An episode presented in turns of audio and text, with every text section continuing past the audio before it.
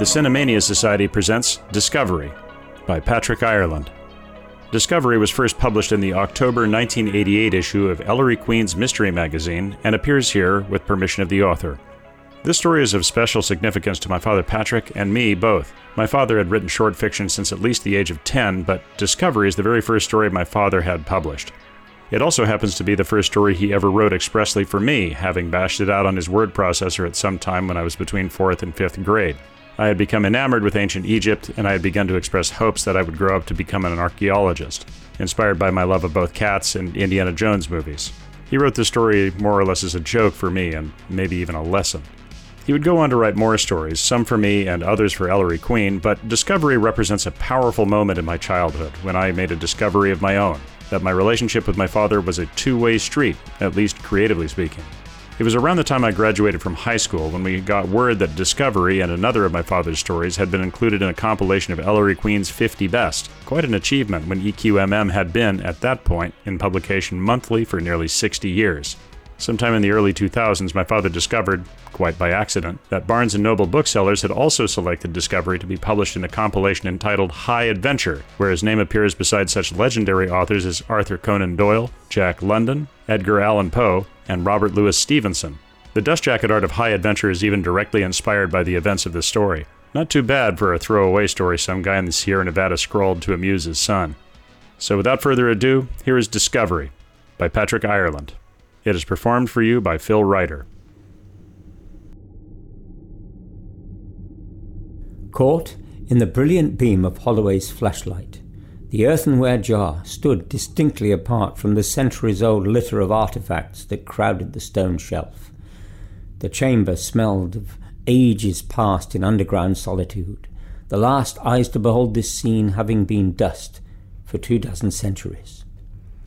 Holloway transfixed by the full impact of this notion, stood breathless, simply staring at the jar. It was about fourteen inches tall, somewhat wider than that at the middle, giving it the shape of a giant onion, and beautifully enamelled with geometric patterns that drew the eye into it, like a whirlpool. The sheet lead seal was still intact. Fascinated by its beauty and antiquity, he extended a reverent hand to its curving surface. It was cool to the touch, its glossy smoothness recalling to mind the brandy sniffer he'd held two weeks earlier as Sabeth had listened to his explanation of the need for money.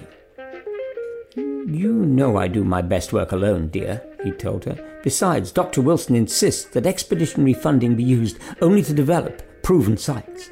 With just a few thousand, I can solo on this one. But Eric, why didn't you show him the map? If it was enough to convince you, surely. He'd waved his meerschaum impatiently. If I'm ever to rise above associate professor, I need to earn credit for my own discoveries. As department head, Wilson could easily claim this find as his own. I've worked too hard to let that happen, Sabeth. That's why you've got to talk to your father. Convince him to lend me the money. You won't agree to that, Eric, and you know it. He's never been very fond of you. She'd seen the anger surge into his eyes. I'm sorry, but it's true. But this would prove to him that I'm not the screwball he thinks. I'm certain this is a prime site, and he'll share the glory. So will you. But she had just sat there, shaking her head, refusing to meet his eyes. Caressing the jar now, Holloway smiled. Now it would be different. Now they would all see the fools. Absently, he adjusted the wire rimmed spectacles on his aquiline nose and placed the flashlight under his arm to allow both hands to encircle the base of the ancient jar. Careful as a surgeon with a beating heart in his hand, he lifted the jar from the shelf and cradled it. He realized he had been holding his breath and exhaled with satisfaction. The flashlight slipped from beneath his arm and clattered to the stone floor, winking out and leaving Holloway in total darkness.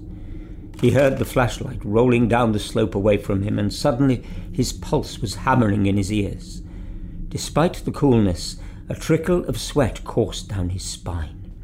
He struggled to compose himself. He absolutely could not afford to panic. Blinking and squinting, He strove desperately to detect some measure of light. It was useless. There could be no random light in this chamber deep beneath the surface of the desert.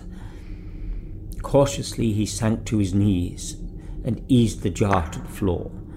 Backing away from it, he crawled along the sloping plain, blindly searching for the flashlight, praying it wasn't broken. The sounds of his progress seemed unnaturally loud in the inky blackness. He swept both hands in wide arcs along the gritty stone floor, stirring the dust of ages. Though near the edge of hysteria, his mind persisted in worrying about the damage he was doing to the knees of his trousers. His fumbling right hand brushed against something smooth, warm, tubular. The flashlight. He clutched it and flicked the switch back and forth. Damn. It was broken after all. He took several deep breaths, striving to master the rising panic, willing himself to concentrate. Of course, he had a book of matches in his shirt pocket. With a sigh of relief, he congratulated himself for having clung to the habit of pipe smoking, even though Sabeth despised it, and drew the matchbook from his pocket, opened it, and counted the matches. One, two. His breath caught. Two? Only two matches? What could he do? He had to think. He had to overcome the urge to light either of the precious matches until he could settle on a plan. Feverishly, he searched his other pockets. His notebook. The pages would burn, of course, but for how long? Surely not long enough to light his way back out of this death trap. Drawing back his shirt sleeve, he consulted the luminous face of his wristwatch and calculated it. Had taken him just under four hours to work his way into this point, but that included wandering down many fruitless corridors, and he'd marked the twistings and turnings with a grease pencil, so the return trip would be much quicker. With adequate light, call it forty minutes. Without adequate light, he could forget it. Think, damn it. What else might be found that would burn? He could recall having seen nothing combustible as he worked his way in, the ancients had carved this catacomb into solid rock and had needed no shoring timbers. What artifacts he'd found were all pottery or carven stone. Forty minutes. The pages of his notebook wouldn't last five. He felt a crawling coldness, and his thoughts drifted back to the moment when he'd realized that the money he'd needed for this expedition was right there under his nose, in the form of a declaration of power of attorney it had been stupid of him not to have seen it sooner.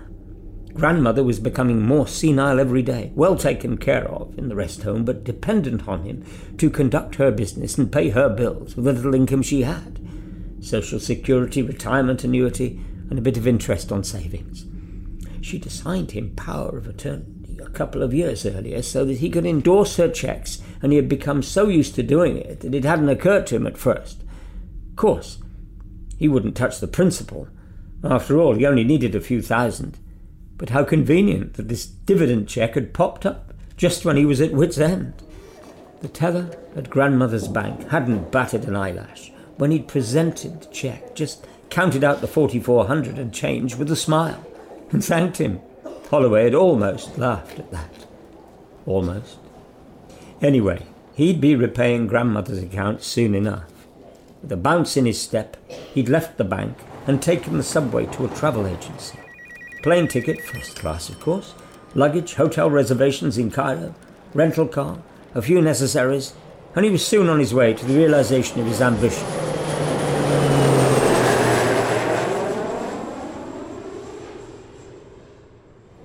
Several boring hours into the flight, his enthusiasm had begun to pall as the gravity of his act penetrated his conscience but he'd smothered his misgivings by reminding himself of the fame he was sure to win, and by the time he checked into the hotel, his resolve was firmer than ever.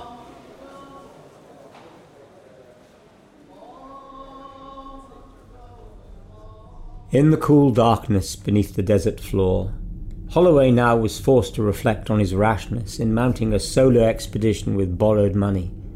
Borrowed? He sneered at himself. Why try to justify it now? The courts wouldn't call it borrowing, would they? The law would have no sympathy for a man who had embezzled from his aged grandmother, no matter how important the reason. Well, he needn't worry about the law now. He would suffer the consequences of his conceit right here in this trap he'd unwillingly set for himself. Slowly, bitterness rising in his throat, he made his way back to the earthenware jar he'd left on the floor of the chamber. His smug disregard for convention and propriety had led him here alone, and here, it seemed, he would remain, his body perhaps ultimately to be discovered by one of the colleagues he had intended to humiliate. He found the jar and caressed its smooth surface, wondering what might be inside. Though it hardly mattered now, he should at least open the seal and examine the contents. He owed it to himself to learn what he had made the ultimate sacrifice for. Opening his pocket knife, he sliced into the thin lead sheet carefully working the blade around the circumference of the jar's mouth. He discarded the circle of lead and gingerly felt inside the vessel. What was this? It seemed to be a sheaf. His fingers stiffened. Papyrus. Dozens of sheets of papyrus. The paper of the ancient Egyptians, so difficult to manufacture that it was used only to record the most important information any student of Egyptology knew that the majority of written words were carved in sandstone tablets. Here must be something of unique significance. Trembling now, Holloway ripped several pages from his notebook and crumpled them together, forming a small cone, which he ignited with one priceless match. The resulting yellow glare blinded him for a moment. Then, as his eyes adjusted to the dancing light of his makeshift torch, he eagerly pulled the ancient pages from the jar and scanned them. They were covered with orderly lines of beautiful hieroglyphs, rendered in various colors of ink. He strained to make sense of them. Translation could be difficult under the best of conditions, and his sense of urgency didn't help. The flames guttered, threatening to go out, and Holloway rapidly tore a few more pages from his notebook, feeding them carefully into the diminishing blaze. After a few minutes of eye straining study, he realized these records bore evidence that would set the science of Egyptology on its ear. This amazing document was a trade agreement, the long argued link between ancient Egypt and Atlantis. Far more than enough to validate his conclusions, it would make the finder immortal as the Sphinx, or would have, were he not trapped here with it far beneath the surface of the earth. He fed the last few pages of his notebook into the fire and tried to read further, only to find his eyesight blurred by tears of frustration. Moments later, his little fire was no more than a few glowing embers winking beneath a curling thread of acrid smoke. So, this was it, then. All his lofty aspirations had led him to this ancient chamber where, with a monumental discovery in his hand, he must perish, consumed with an agony of futility and grief. He wept.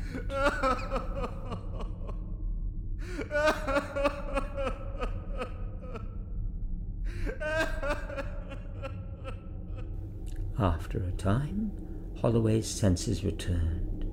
It dawned on him that papyrus must certainly burn, and of course one match remained.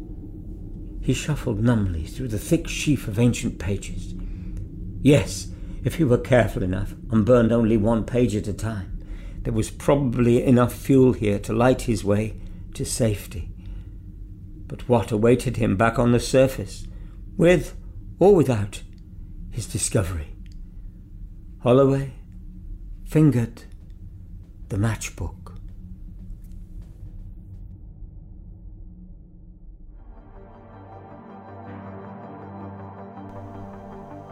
That was Discovery, written by Patrick Ireland and performed by Phil Ryder. It appears here with permission of the author.